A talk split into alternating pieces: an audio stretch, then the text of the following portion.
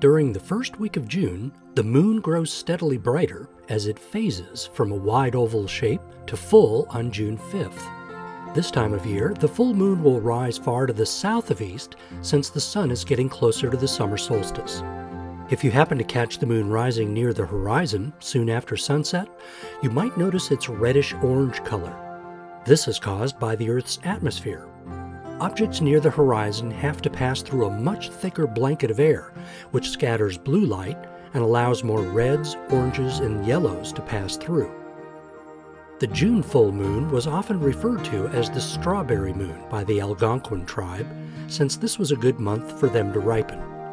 But these same peoples had other names for this full moon. One was the buck moon. Early summer is normally when the new antlers of buck deer grow out with coatings of velvety fur. Another name was the thunder moon because of early summer's frequent thunderstorms. Europeans often called it the rose moon. During the summer months, the moon takes its lowest path across the southern sky. Because of Europe's high latitude, the moon's path might stay so low that it would keep some of its reddish orange color most of the way through the sky, hence the rosy red reference. When the moon is full on June 5th, wait an hour or two for it to get higher in the southeast and look for a bright reddish star underneath it.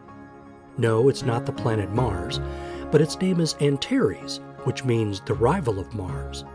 Binoculars will bring out the color even more, Antares is a red supergiant nearing the end of its life. It could go supernova in the next 10,000 years or so. With the Delta College Planetarium in Bay City, I'm Mike Murray.